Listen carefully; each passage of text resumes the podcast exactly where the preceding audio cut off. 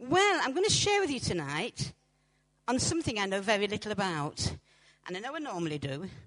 I know it normally sounds as though I know very little about it, but the whole sort of um, thing of what I'm sharing is something that absolutely amazes me, but I actually know very little about it. It's um, all to do with our airwaves. Where's the sound on it? She's useless. Put your phone on, put the volume up. I'm sending you a message, and what happens? Nothing. She spoiled my setup, introduced my subject thing. the sound was on. It's a very quiet phone, Sally. Normally somebody's phone goes off when you don't want it to, and we're going, who's that? And I wanted to say, who's that? But, dear me, you just can't get the staff. Yeah, what does it say? Ah, oh, fancy that. the airwaves, aren't they amazing? What goes on in the airwaves? I'm just stood here and I could send that to my sister in France. I've been texting my brother in Australia. Just press a button, and over in Australia, my brother gets my message. Now, I'm still struggling to understand things like television. Blows my mind how a picture can come and float around in the air. So I'm talking about a thing I know very little about because it just blows my mind and appear on a television screen. It just amazes me how electricity can, can flow and we touch a switch and, and, and a light goes on. It's just, it amazes me. I still wonder how when I'm driving in my car and I can start off at A and finish at B, I can still keep the same radio program. Or I can twiddle and get different programs just by pressing a little thing in my car. It blows my mind. There is all sorts of things happening in our airways. We don't see it, we don't feel it, but round about you now are voices and music and images floating around here. They're just happening. But to receive them, we need a tuner. I want to get a message back from Sally, which she'll never send me because she's too cheap. I need a receiver to receive it on. If I want to watch the England match over there, we need a receiver to receive the pictures. They're there. But without the receiver, we're never going to see it. They can be floating around in the airways all they want. But without a receiver, we are never, ever going to see those pictures. The music can be happening, but without the receiver of my car radio, I'm never going to hear it. There's a lot happens in the airways, and I don't understand it, but I do know in my spirit that the airways are very busy places. And it's not just for good, but it's also for evil. My sister in France has this argument, it's only because she doesn't want to learn, that she won't have a computer because it's used for bad things. People steal your bank accounts. People put pornography on it. All sorts of things can go wrong, and she won't have one. But I say, yeah, but you can do this and you can do that, and God, you can use YouTube and Facebook and all the other wonderful things that go with it. But you see, books are the same. They can be used and abused, and the radio and the television can be used and abused. There's no difference. Satan knows and understands the power of the airwaves. That's why worship is so important. It's, it is our heart's response to a loving God. And He loves to hear our praises. He loves it. He even loves to hear my worship and praise, as tuneless as it is. He loves it. I have a theory that the angels get hold of mine and twiddle it a bit and put it in tune because he delights to hear it. He delights to hear my worship. Anyone around me probably doesn't, but he does. And I'm sure the angels put it in tune before it hits the ears of that, my loving Father because he loves it. But you know what? Even if they don't, he still loves it because he's my loving Heavenly Father and he loves the cry of his little girl. But more than that, it's affecting those airwaves. Think about the rubbish that is pumping out into those airwaves right now. I don't understand it with my head. I've got a sense of it spiritually, of what's happening. And every time we raise our voice in worship and praise, to our God, we are affecting those airwaves. We are sending out a message. They are being hit by the glory of God. They are being hit by the power of God. They are being hit by the victory of our Lord Jesus Christ at Calvary. It is not idle words. There is much happening. Why is it that we get upset when pornography is put across the airwaves? We know it has an effect. And so we get upset about it. If it didn't have any effect, it wouldn't bother us. And in the same way, our worship and our praise has an effect upon the airwaves. Don't ask me how. I don't understand all the technology of it. I'm not technological. I just wonder at it. I still wonder at switching my television set on. I'm sorry, but I'm simple like that.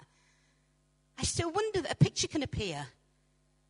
And I can change channels and find, what, about 100 different ones now? It's amazing. But what we speak and say and sing out there has an effect, folks. Our words, our music, what we say makes a difference. I want to turn as if we can to 2 Timothy. Now, when you see us sat here with our little phones twiddling away, we're not always sending messages or playing games. I love this. I love my iPhone. Again, I don't understand it. Couldn't tell you for a minute how it works. I probably don't use 98% of it, but I love it. It does so many things. It's great. And I have at my fingertips here so many versions of the Bible. It's ridiculous. And all I have to do is press a little bit and I can bring it up in another version. It's brilliant. Don't have to have a pile of books at the side of me. It's instantly here at the side of me. It's great. Let's go to 2 Timothy chapter 3 and verse 14. And he says, But as for you, this is Paul, the older man by now. The Apostle Paul is getting an older man, and he's talking to the young Timothy who's coming up to be a leader, maybe to even take the place of Paul in leading the church. And he's given him some words of wisdom. And he says, But as for you, Timothy, continue in what you have learned and have become convinced of, because you know those from whom you learnt it. Which is quite a good thing, isn't it? And we learn things and we look at the life of the people that we've learnt it from. No, they're not perfect, but we know they love the Lord and we know they're strong in God and we know they're an example.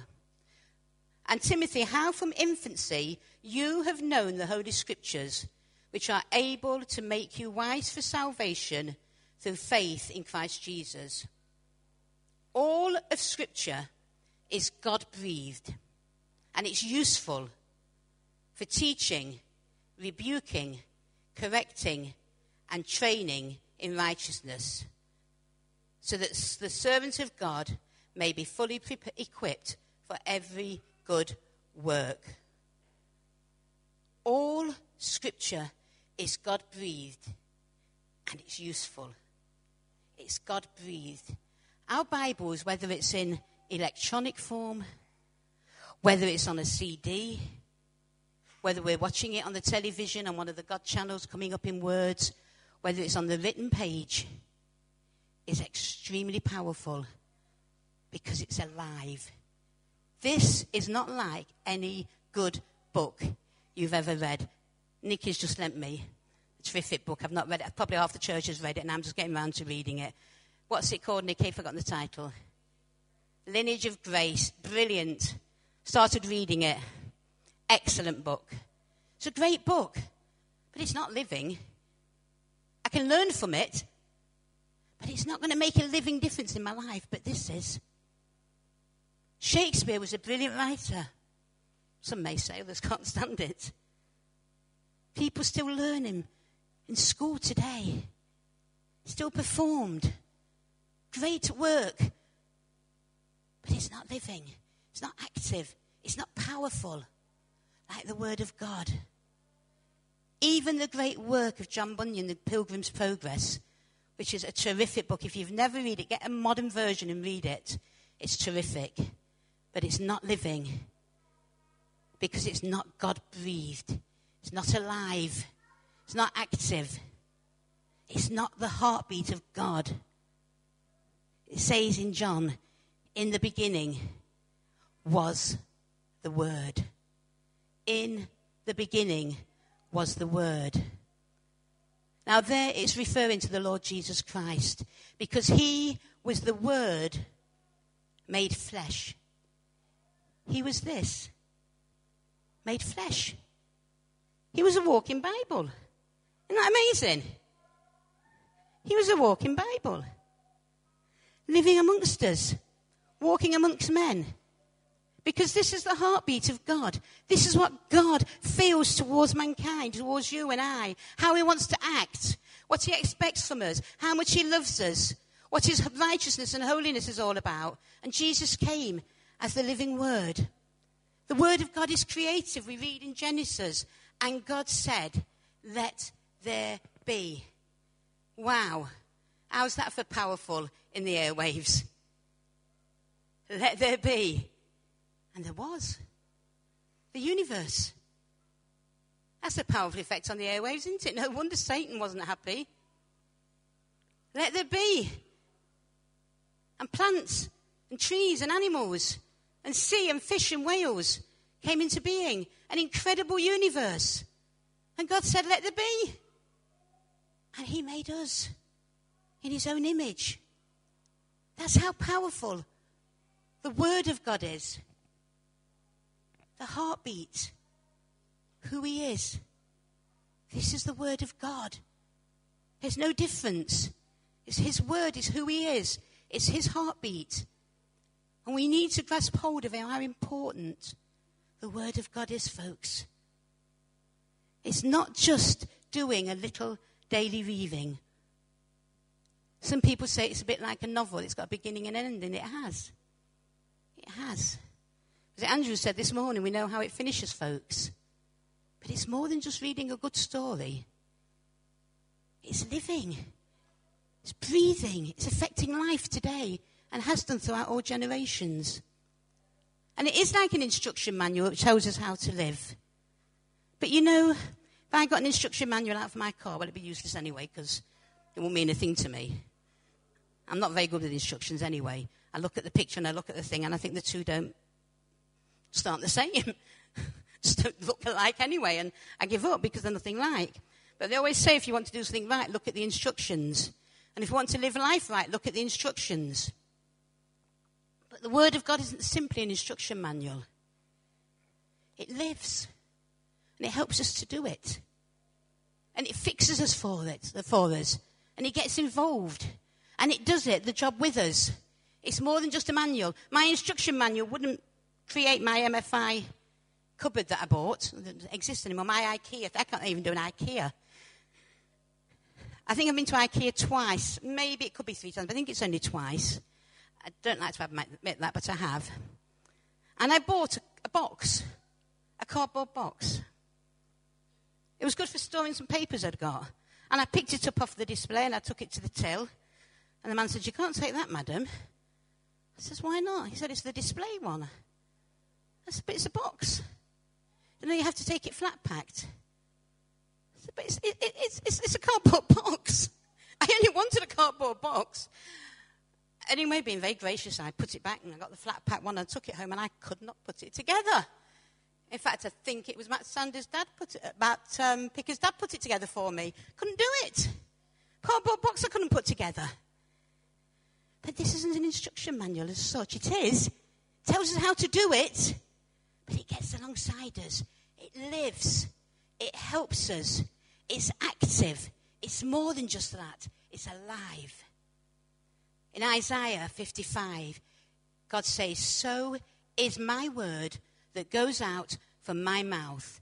It will not return to me empty, but will accomplish what I desire and achieve the purpose for which I sent it. It has a purpose to it. When I read a novel, it's great to read it. But what's the purpose? This has a purpose. God is sending forth his word for a purpose. It's powerful. It's an irresistible power. And it will accomplish his will. Because it's backed by the whole power of heaven, because it's God's word. If you could imagine, it's easier to show you this than me mechanical one. But If you could imagine this beating, pulsating away. It's the heartbeat of God. It's who He is. It contains how He thinks. It contains how He feels. It contains who He is. Jeremiah 23 refers, refers to the Word of God as a hammer that breaks a rock to pieces. It gets rid of obstacles. Is there something in your way? Something that's stopping you and you just can't seem to change it? It's a hammer. It breaks down obstacles. Do you know speaking God's word causes great things to happen and it will break down barriers? Jesus went to the grave of Lazarus who was dead. And he spoke the word. He just simply said, Lazarus, to put it in the fancy language, come forth. Lazarus, come on, get up. Let's have you. He just spoke it. And life entered him. That's how powerful the word of God is. That Roman soldier understood it better than many of the Jewish people. He had a, a servant who was so sick, and he went to Jesus to, for his servant to be healed. And Jesus said, I'll come. And the servant said, No, just speak the word, and he'll be well. He understood the power of the word. Jesus, just speak the word, and he will be well. It's powerful. John 8, 31 and 32 speaks of freedom. You will know the truth, and the truth will set you free. If you're struggling with things in your life, this will set you free. Willpower won't. Determination won't. And dare I say it, prayer on its own won't. But if you know the truth, that'll set you free. Get hold of the Word of God. It's the truth that sets you free. It's the Word of God that is powerful and active, sharper than any two edged sword. David said, Your Word, God, have I hid. I've hid it in my heart so that I won't sin against you. Satan knows the power of this. That's why he threw it at Jesus in the wilderness when he was trying to tempt him not to go on and fulfill his mission. He spoke the word of God to Jesus, trying to trick him. But Jesus knew and understood it better than Satan. And he threw it back at him in truth. This is more than just a written word, it's the heartbeat of God. And I want to encourage you this evening there is absolutely no substitute whatsoever than for reading, meditating, and speaking out the Word of God. We need to read it for ourselves. God deals with us on a personal level. He loves to speak into our lives. Now, I never see myself as any different to anybody else. Probably see myself slightly worse than anybody else. We all do that, don't we? We all think everybody else is a bit better than us. But God loves to speak to me. So I know if He loves to speak to me, then He certainly loves to speak to you. I know that. And most of the time, 99.9% of the time, it's through this living. But how's He going to talk to me if I'm never in it? Answer this yourself. When did you last really sit and read it? Not do a five minutes, I've bit today. Well, that's nothing wrong with that. It's healthy. But when did you really sit, sit and read and think, I want to understand your heartbeat, God? I want to know how you're feeling, God. He speaks to us individually. He deals with us individually. This is alive, it's active. And he'll communicate with you. It's beating away, his heart's beating. The heart of God is beating away. And he wants to talk to you. But if you don't open it by whatever form, I don't care if it's electronic, if it's paper, if it's CD, you've got to open it and spend time in it. Feel his heartbeat. Let him communicate with you because he'll do it through this. It's the main way. Oh, he'll talk through messages like this. And he'll talk through the messages that Linda brought. And he'll talk through nature. But he wants this is God, his heartbeat, what he's saying, who he is, how he feels, what he thinks. It's all in here. It's his heartbeat. But we need to be in it to know it. Meditating on it, chewing it over, thinking about it, getting a hold of maybe one line and thinking, oh God, what does that mean for me today? What does that actually mean for me today? When I'm in school, college, university, work, home, with my mates, drinking coffee. What does that mean for me today, Lord? Meditate on it. Chew it over. Sitting on the bus, bring it back to your mind. Have another chew on it. Think on it. Get it part of your being. Meditate on it. Remember it. Remember it. So glad as I grew up, I was taught portions of Scripture. I was taught verses, I was taught portions. And they stay with you. They stay with you. We love teaching in Kids Club. In Powerhouse, God's Word. Teach a verse here, a verse there. It's amazing what sticks. But if they're never told it, they never know it. They never know it. God's heartbeat. Tomorrow night's verse in Kids Club is This is my son. I love him. Listen to him. Telling children that know nothing of the ways of God, that Jesus is his son, that God loves him, that God loves them, and they need to listen to Jesus.